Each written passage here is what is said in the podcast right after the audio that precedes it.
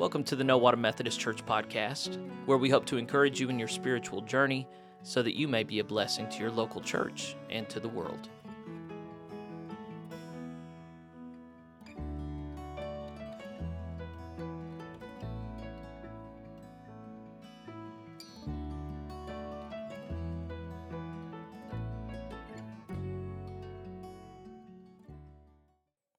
It's the No Water Methodist podcast, and I'm Jeffrey Rickman. I'm the pastor here. I'm glad you've chosen to listen to this. If this is your first time, then uh, the bulk of what this podcast does is just uh, plays the recordings of me doing my best to proclaim the word on any given Sunday.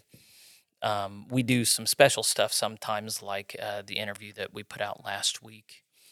I uh, I'd like to think we have a good and worthy ministry. We're in a small town that most of the world doesn't know or care about, but the Lord does. And uh, perhaps you're in a place where you're feeling kind of insignificant, and why would anybody care about you? But the Lord does. So uh, we choose to care about the Lord not because we're trying to earn anything, but because we realize that God cared about us first. He loves us first. And so all this love and affection we give to him is actually returning what he has already given to us. So I hope that's where your heart is as you're listening to to me talk about the most meaningful things today.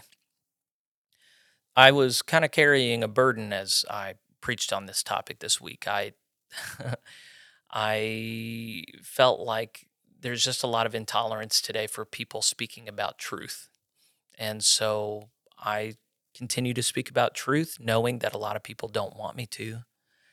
And um, there is a kind of self pitying thing that comes in here that I need to rebuke because um, Christ hasn't called us to lives of self pity. we are victors in Christ. And I, I might have lost sight of that once or twice yesterday. Um, so I'm putting it up anyway, uh, despite my own uh, imperfections, because God is good and his word is good and 1 Corinthians chapter 15 is just absolutely essential. It's all essential otherwise it wouldn't be in there. But um anyway, I hope despite my faults and frailties and foibles that you find something worthy in this this humble offering uh if you don't if you don't hear it in how I preach it's essentially a love song for a God who has loved me more than I could ever return. But it's also seeking to to love you. You know, I I think I think we're put on earth to actually do life together, actually know one another and be known by one another. And I think that happens by coming together around truth and meaningful things together. So this is not some guy earning his paycheck this is me trying to bond with you. And so um, I'm going to encourage you, just like I do pretty much every week, that uh, if you are not tied into an actual body of Christ where you are with people, hugging them, um, shaking their hands, singing alongside them, you really need to be. You know, it is not good for man to be alone. Christ built his church so that we might walk in his ways together. And um, that's that's really how life is supposed to be lived. So I, I hope as you're meditating upon the resurrection, the bodily resurrection, that your heart is warmed and that you are drawn to Christ's church even more closely than you have been. All right, enjoy. 1 Corinthians 15 begins on page 1787 of your Pew Bibles. As always, it's just fine if you look off the screen, but I think a big problem today is that leaders are trusted too much. I need y'all to keep me honest. So, y'all read your own Bibles, make sure what I'm saying reflects what's in there. We've been going through 1 Corinthians for 16 weeks already. We had to take um, two weeks on chapter 7. Maybe that only results in 15 weeks. Anyway, we're going to have to divide 15 up in half. This is a huge chapter with so much content. There is no way that we can I mean if we if we did it all, we'd be here till at least 12 35. So we're not going to do that. Instead, I'm going to, to cover till right below, uh, right before he starts talking about mockers and the, the arguments that they're making. This whole chapter deals with the doctrine of the resurrection of the body. I haven't preached explicitly on this for some time. I do every Easter at least. But this is a, a non optional doctrine for all believers. As he's going to say in here, if you don't hold this doctrine, your faith is void and meaningless. So we're going to talk about the importance of doctrine today, and I want to do this by uh, I want to begin by reminding some of these themes that we've covered through First Corinthians. Namely, he has been showing them that though they think they are advanced and mature, they are actually quite elementary, and they are screwing up on uh, very simple things. He is humbling them. He's humbled them several times. He's humbled them over sexual morality and behavior. He's humbled them over the, how they have the sacrament of communion, how they behave themselves publicly around diet, um, specifically food that is um, dedicated to idols. The larger issues he's dealt with are um, people putting themselves before others, being a problem. Remember, he's habitually redirected them to think of what glorifies God and benefits others before themselves. That's been in every chapter, there's been something there. There's also been a concern of, um, oh, I lost it, but I'll get it back. It's, it's all over the place. But uh, last week he was correcting them slash us. Remember, all of this stuff was written for our edification as well.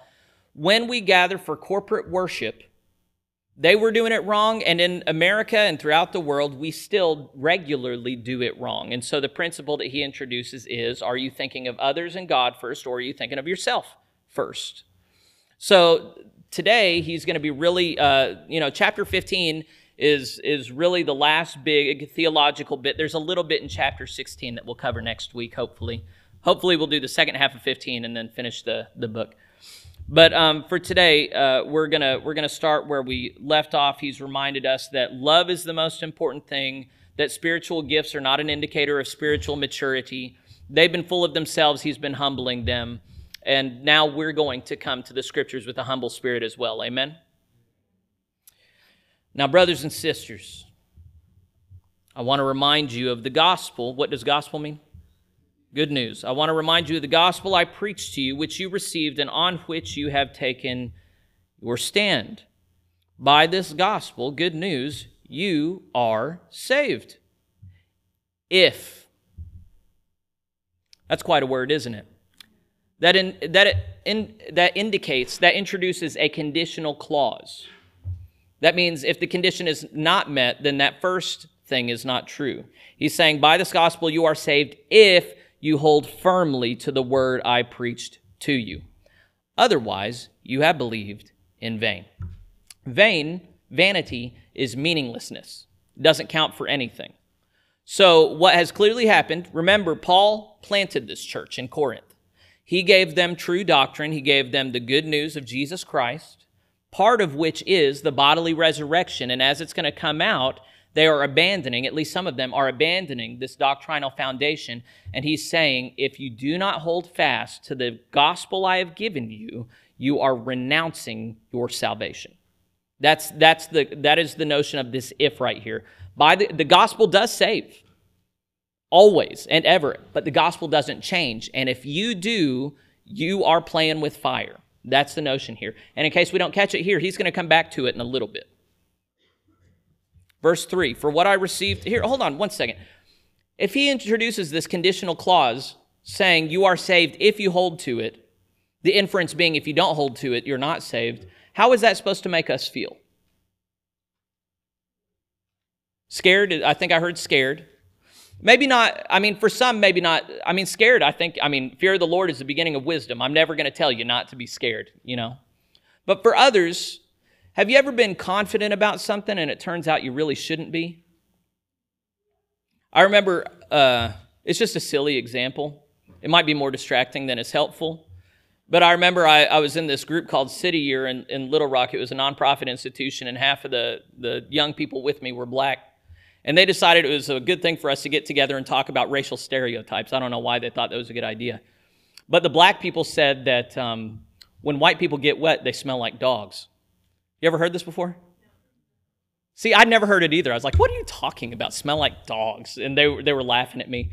And then I got wet in the rain a month later, and I was like, man, it smells like there's a dog around. And I smelled like a dog. And all my life, I've been feeling like it's no big deal for me to get wet in the rain. And then ever since then, I've been like, man, I smell like a dog when I get wet. So, anyway, if you didn't know, there you go. Um, anyway, that's a silly example, but that's to say, a lot of times we're very confident in things and we really shouldn't be. You know, uh, Amer- uh, America's Got Talent always has somebody who thinks that they're really talented and then they're just terrible, you know? And then that's kind of what he's correcting here is these people think that they're really spiritually mature and he's saying you're really not. And here let me show you how and why that is. And it's not that he's wanting to just beat them up and make them feel bad about themselves. It's so that they can receive correction and get good at what they want to be good at, you know? So, I mean, this is the dance that I do with each of my kids. Each of my kids, you know, Clementine says that she can read. She doesn't even know her letters. So I have to lovingly say, You can't read Clementine. Do you want to sit down and work on your alphabet? No, no, no, no. I'll read this right here. And then, you know, we just have to come to it time and again. And that discomfort at being unable to read will finally motivate her to sit down and learn her darn alphabet, you know? And that's how Christians are in our faith. If we have it highlighted time and again that we're not as mature as we should be, then that's an opportunity. Many people don't take it, but that's an opportunity for us to actually grow up in the faith. So that's my job as a pastor, actually, is to continue to lift up the message of the scriptures and say, how are we measuring up against this? And even be confrontational sometimes. How are you measuring up against this? And if we don't measure up, then the, the result is not, oh, I hate that pastor, or oh, I, I hate Jesus. It's to go, I hate myself and I want to do better.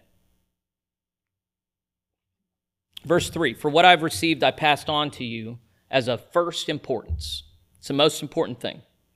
That Christ died for our sins according to the Scriptures, that he was buried, that he was raised on the third day according to the Scriptures. You see how important the Scriptures are. And that he appeared to Cephas, that's the Aramaic name of Peter, and then to the twelve. And after that, he appeared to more than 500 of the brothers and sisters at the same time, most of whom are still living, though some have fallen asleep. Then he appeared to James, then to all the apostles, and last of all, he appeared to me also as to one abnormally born. So there are people, there are two ways that people like to discount the scriptures. There are actually more than two, but there are going to be two that he addresses that, that we need to address as we're covering this. One is um, people are very prone to reject parts of the scriptures by nitpicking. I'm sure nobody here is a nitpicker. But the way nitpicking works is you take something that's constructed and you just start needling at little parts of it until it falls apart. Some people call it deconstruction. But the notion is you, this one paragraph here has a lot of thought behind it, but if you pick at it, it can fall apart. So, like for instance, some people might look at verse 5 and go, well, actually, at that point of resurrection, it would seem that Judas himself had already died and they hadn't put Matthias in place necessarily yet, so they weren't 12, they were just 11. And the point here is not to make an art, it's to show that other people will go, the way this is written is not right, so I don't have to trust it. Similarly, if you've read the gospel accounts, you know that some of the very first witnesses were women. And they're not talking about the women here. So a lot of people might go, well, this is not historically accurate. It didn't mention the women. Uh, Paul is a sexist, and I can't trust anything he says. He's obviously against women. That's not the point here. The point is, you know, all these people that he lists off are people in leadership in the early church. He's saying that there were eyewitnesses to the resurrected Christ Jesus, and all of the people leading the church are eyewitnesses. The women were not in leadership in the early church. So this is not let me tell you, all the people that saw Jesus, rather, he just runs over it. There were 500 people all at once. It was amazing. He's saying all these people that are teaching the same teaching around the bodily resurrection saw the resurrected Jesus in his body. That's the whole point here. So there are two, I said there are two ways that people try and discount scripture. One is to needle into it and act like it's incoherent. The other is to scoff it, scoff at it and mock it. And that's what he's going to also address here. But it's not hard. It is not hard to start problematizing things. This is something we see all over the world today. It is not hard to open your Bible and go, Well, I don't see how that fits with that. I'm going to have to, you know, that's how cherry picking works. If that's how you come to the Bible, you're not going to believe anything but what you already want to believe. But it's not it's also not hard to mock and scoff at things. It's the easiest thing in the world. You don't have to be clever at all to mock things.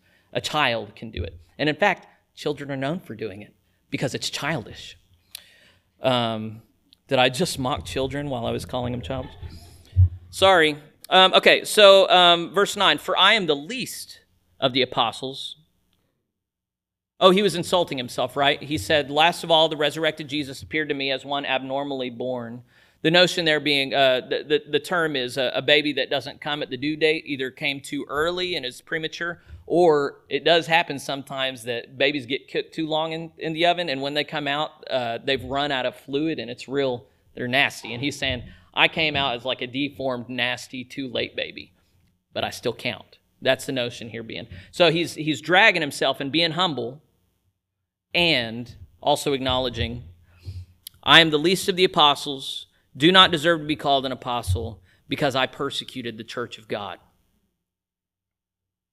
But by the grace of God, I am what I am, and his grace to me was not without effect. No, I worked harder than all of them. You think he's being too proud? Yet, not I, but the grace of God that was with me. He comes right back. He acknowledges he's been working all his adult life to glorify God, but even so, he could not do any work at all without God's grace working in him. Anybody else here know that that's the truth in your life? You can do no good thing apart from God's grace. It is Christ working in you. Verse 11 Whether then it is I or they, this is what we preach and this is what you believed. He's talking about the doctrine of the bodily resurrection. He's saying all the early church fathers believe it and are teaching it. All the apostles, all the ones close to Jesus, all the ones who saw his resurrected body We've been preaching and proclaiming this. This is not an optional part of faith. So I want to zoom out for a second and talk about our culture. Our culture does the same thing that all cultures have done throughout all of history. We try and justify ourselves. And we try and domesticate the gospel, don't we? We try and make it something that doesn't interrupt our lives too much. So there are some outlandish claims made in the Bible that don't comport with our culture, and we have a way of going, oh, oh, oh, oh that's just metaphor. Oh, oh, we don't, we don't really have to do that. And that seems quite clearly what's going on here in Corinth, um, as he talks about in the next verse. But if it is preached that Christ has been raised from the dead, how can some of you say that there is no resurrection of the dead? So there are people that he has brought into the Christian church, he gave the gospel to, who are now believing against a fundamental doctrine he gave them, namely the resurrection of the body. He's saying, How can you do this? How can you preach this? And for us, we have to figure out why would they do this, and do we do something similar to this? Nowadays, people mostly don't talk about the bodily resurrection because they don't even understand it. They grow up watching Looney Tunes, someone dies, they get a halo and wings, they float up onto a cloud, strum their harp, and that's what we seriously imagine death is like.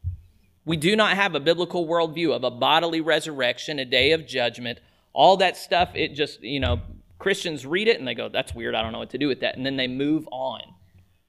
It's a problem. Back then, they at least had the decency to take it seriously. But on the front end, people back then, the elite of their time, were the same as the elite of our time. The elite of our time are motivated. You know, everybody in every time thinks that they're the smartest people that ever came along. You know that? And oh boy, we think we're the smartest people that ever came along. In fact, something is entered into common parlance trust the science. Trust the science. How do we know what the science is? The experts tell us. Were the experts wrong like five years ago? Yeah, but we don't talk about that. They're right now. We can trust the experts. Christians say, This ain't ever been wrong, never will be. We trust this. Science doesn't have humility. Rather, science is just fine, actually. I'm not against science. I'm against scientists because they're people, but they think they're machines. They think that they have a hold on the truth over and above this book. The best scientists at all times understand that they can't disprove anything in this book. All they can do is bring show how this book is true. I got a big problem with elites thinking that they're smarter than anyone who ever came before. That's the nature of elites. That's the nature of elites in Corinth at this time. We know for a fact that ancient Greco Roman culture did not understand and thought it was silly thought it was so silly to even talk about dead people coming back to life. Everybody has always known, anyone with half a brain has always known, dead things don't come back to life. Necrosis sets in, and you're done. You're dead. And yet, at the very entry point of the Christian faith is God becoming man, then dying, then raising from the dead. These are not negotiable parts of the Christian faith, but they are scandalous to the ancient Greco Romans. So they're trying to uh, minister to the people of Corinth. The Corinth are scoffing at this notion of dead people coming back to life, a bodily resurrection, so they're backing away from it. And I can imagine these ancient Corinthians saying, Look, the culture is not going to receive the good news if we keep talking about a bodily, literal resurrection, okay? We need to back off from that. We need to focus on the other stuff that's not so offensive, and some of them will come with us. And what Paul is writing about is saying if you have thrown that out, you have thrown the baby out with the bathwater. Your faith is worth nothing. You've just ruined the whole thing. So here we are at this point in history, and there are certain doctrines in the Bible that our culture doesn't like doctrines around right relationship with money, doctrines around sexual morality, doctrines about the role of the government, doctrines around pride, humility, all these things. We don't want to listen to it, and so we act as though they are optional. What are we to do? If we take a hard line on these things, people get offended, don't they? I am not in the dark about how many people have taken offense to me over the years and I'm not happy about it. I hate that I'm just preaching what's in the Bible and people regularly take offense. I don't know why that is. People who've been in pews all their life, all of a sudden, what, this is real? I'm supposed to actually live it? Yeah. One of the vindicating experiences in ministry has been that there have been people that I preached at for years at a time, and one finally comes to me and says, Jeffrey, I finally read my Bible. And you know what? You've just been preaching what's in there. One of the things that, that regularly comes to me from people who are offended is who says I have to read it exactly the way you do? You don't get to put your thoughts on me. Earnestly, friends, that is the opposite of what I'm trying to do.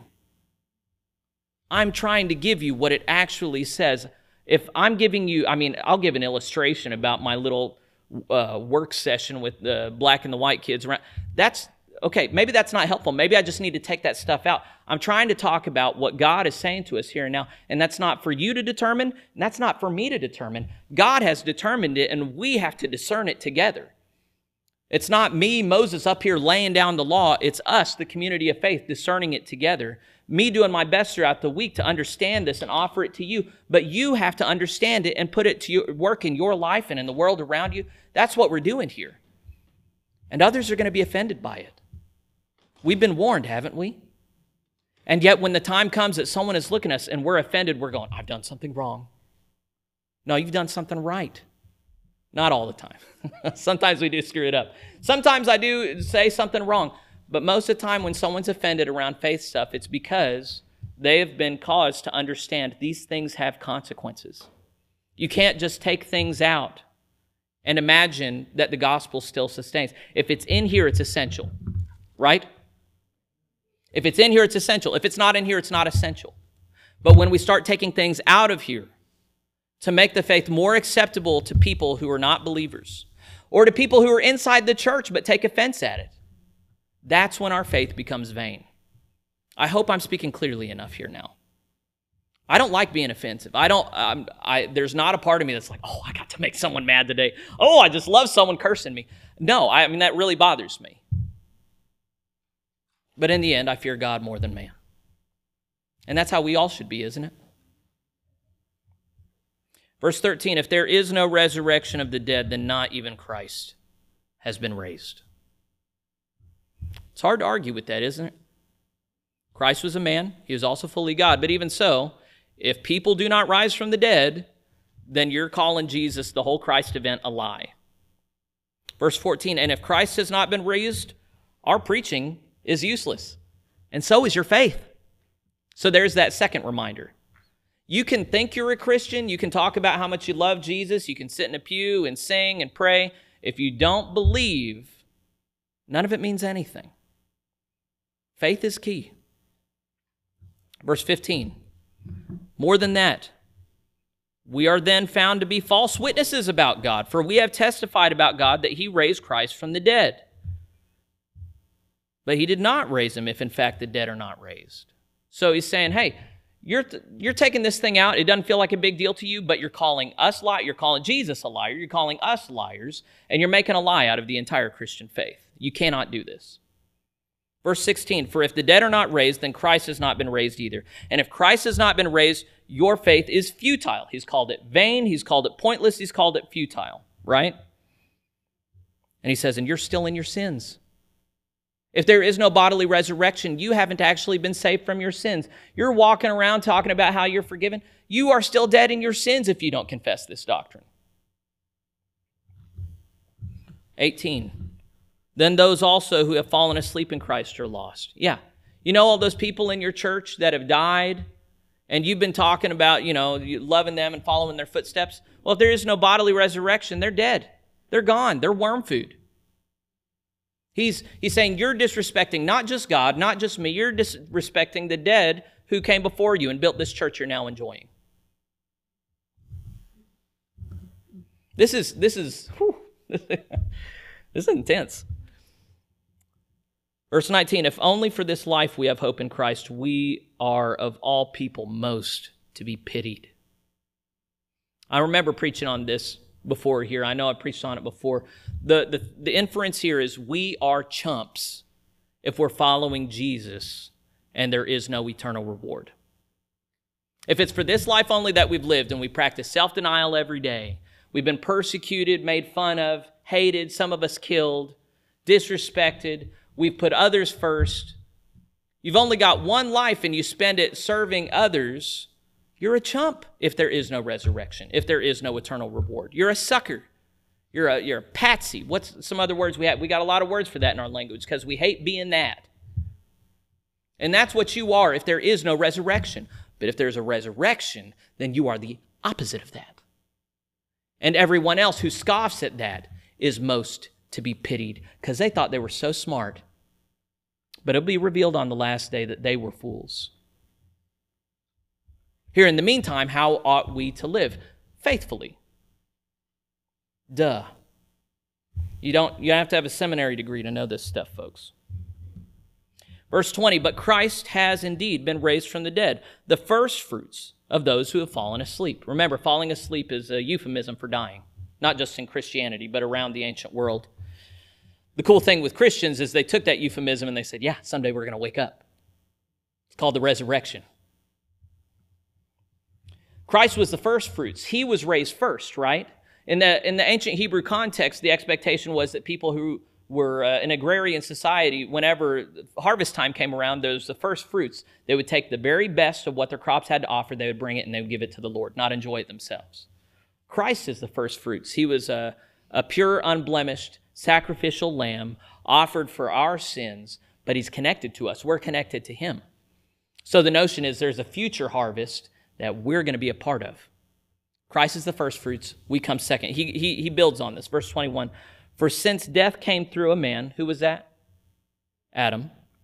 The resurrection of the dead comes also through a man. Who's that?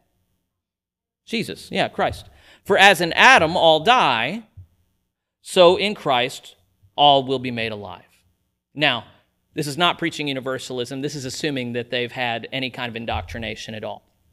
Children, pay attention. Are all people just as they were lost in Adam, saved through Christ?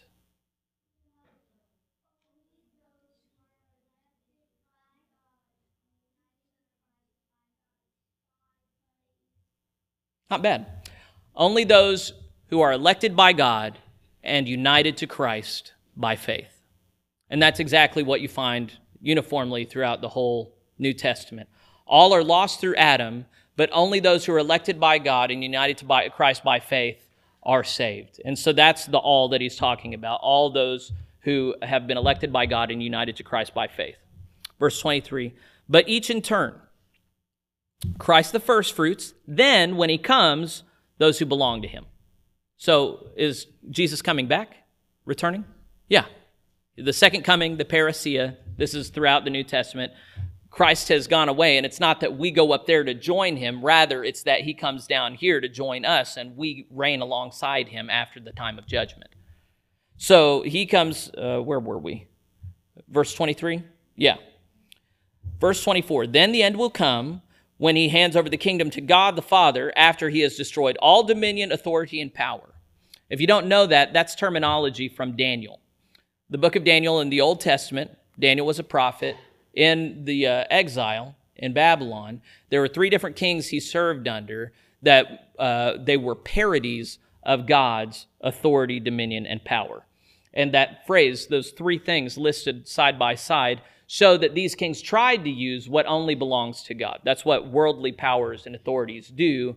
They parody what God is. But in chapter 7, the Ancient of Days, God the Father, comes and initiates the final judgment and gives authority, dominion, and power to the Son of Man, who then wields it in his name. And of course, the Son of Man is Jesus. So here he's informed by Daniel as he says, uh, dominion, authority, and power will be given by God the Father uh, they will be destroyed and then given to Jesus.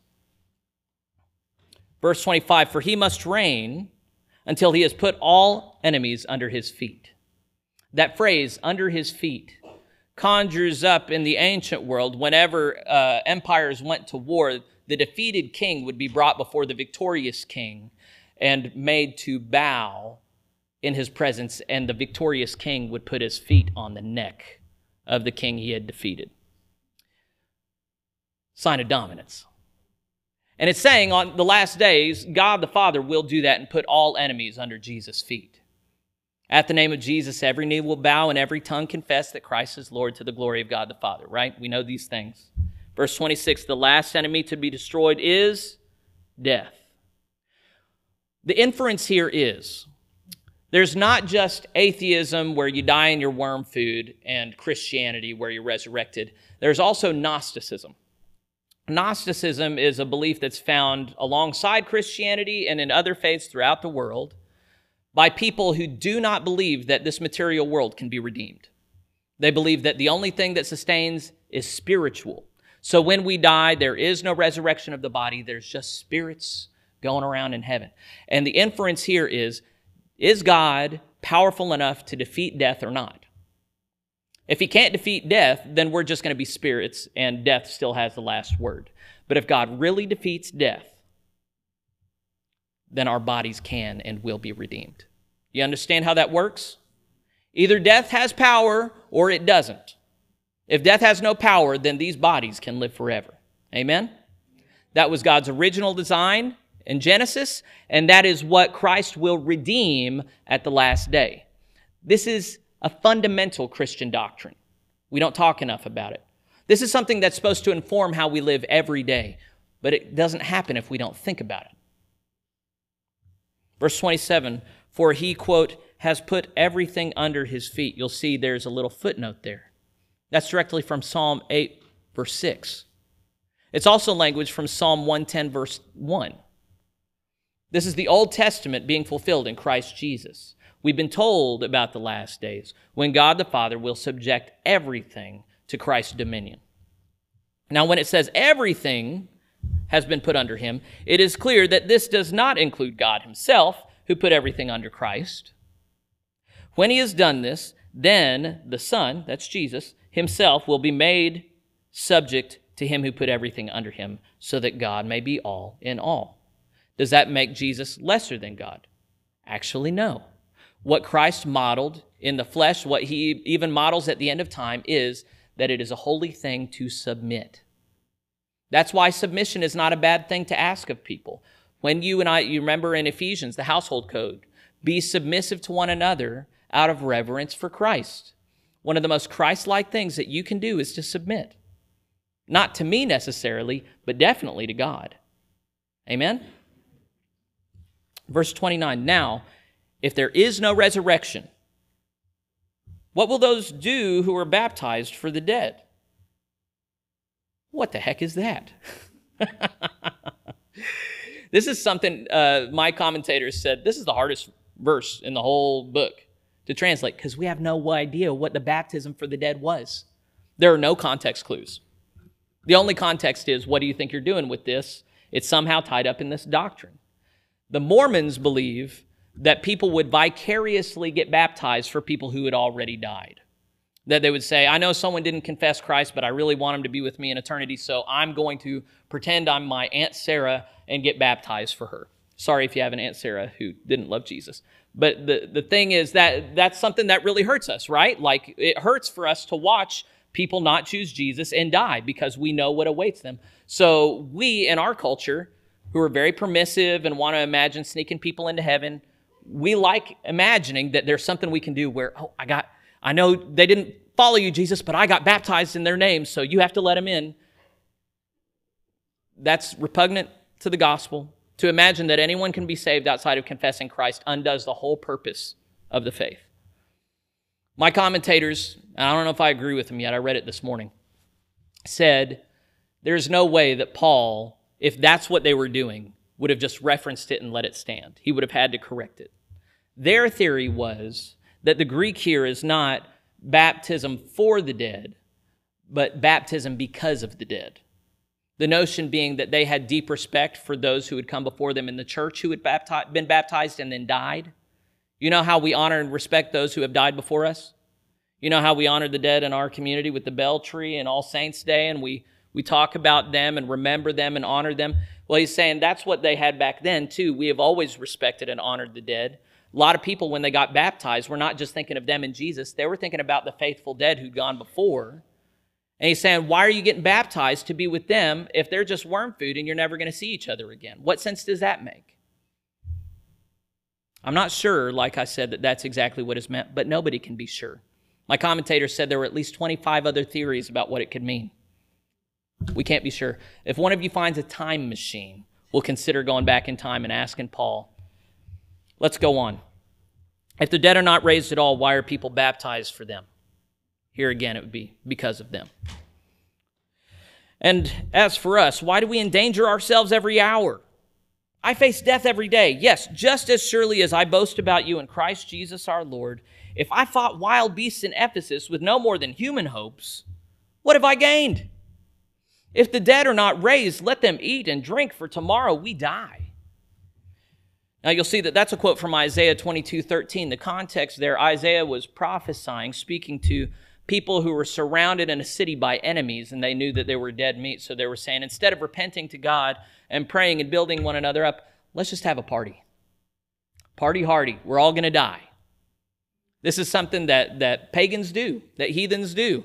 This is a certain way of making If we're all going to die, Let's get drunk. Let's eat and drink, for tomorrow we're dying.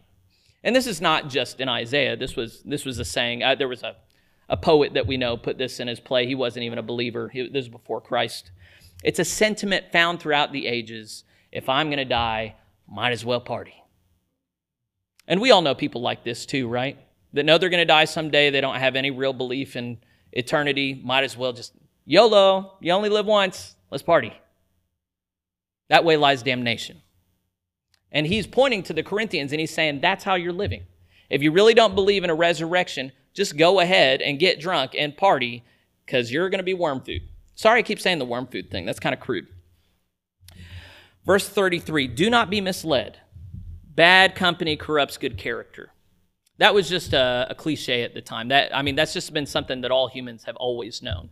Bad company ruins good character. Do you know this about yourself? That the company you keep impacts you. So we were warned in chapter 5. He said, if you're spending time, well, he said, don't spend time with other believers that are immoral, sinning, and not repenting. Kick them out. Get away from them. You cannot be around them. But he, he was very clear people outside of the church, you can't hold them to a Christian standard. So here he seems to be circling back around and just saying, look, if the people you're hanging out with are causing you to question your fundamental doctrines of the gospel, you should not be hanging out with them. If you're hanging out with pagans that are making you eat and drink because they have no hope, and that's what you got to do to hang out with them, don't do it. Bad company ruins good morals. Now, today, the extension of this would be if you're watching TV shows or movies with ungodly people who are not motivated by the gospel, your worldview will be shifted by that. You cannot spend time with unbelievers and think that their lack of faith is not going to affect you. You need to intentionally spend your time, whether it's with people face to face or through a screen, with people that are not scoffing at your faith or living like heathens. Where are we? Thank you. Come back to your senses as you ought. The Greek word there actually means closer to sober up, the notion being that they've been drunk. Sober up as you ought. Stop sinning. Have we heard that before? It's almost like it's important. For there are some who are ignorant of God. And I say this to your shame. He's saying there's people inside of the church that actually don't know God, namely those who are denying the bodily resurrection. He's saying you should be ashamed. So I'm going to stop there. Yeah, it's time to stop. We're going to pick up in verse 35 next week, but what I want to lift up to you is I already said it, we are not exceptional in this sense, but we are in a culture that very much wants us to compromise on fundamental Christian doctrines found in the Bible. Is uh, upset when we bring it up, is incensed when your pastor insists on maintaining a, a high standard. I can't, well, I, I don't want to bring anything up because I don't want you to think I'm talking about somebody. It happens all the time that people take offense. And if you're not firm that this is the way, that Christ is the way, the truth, and the life, and that the scriptures point to him, and that our job is to submit and not bucket, not to come up with our own faith, if you can't be firm in that, then you are going to hit a stumbling block and fall out. You just are. And that's not me wishing bad things for you. That's just saying it's an undeniable thing. There's going to be a hard time coming that you haven't prepared for. And if you haven't prepared for it, you're not going to do well. So the Bible, the Bible was written to prepare us, to equip us. And my hope is not that we all just become a mean, judgmental church, but that whenever people take offense, we're not surprised, and that we can speak in love to those who want, don't want to hear truth. Is that a reasonable thing for a pastor to hope? I would hope so.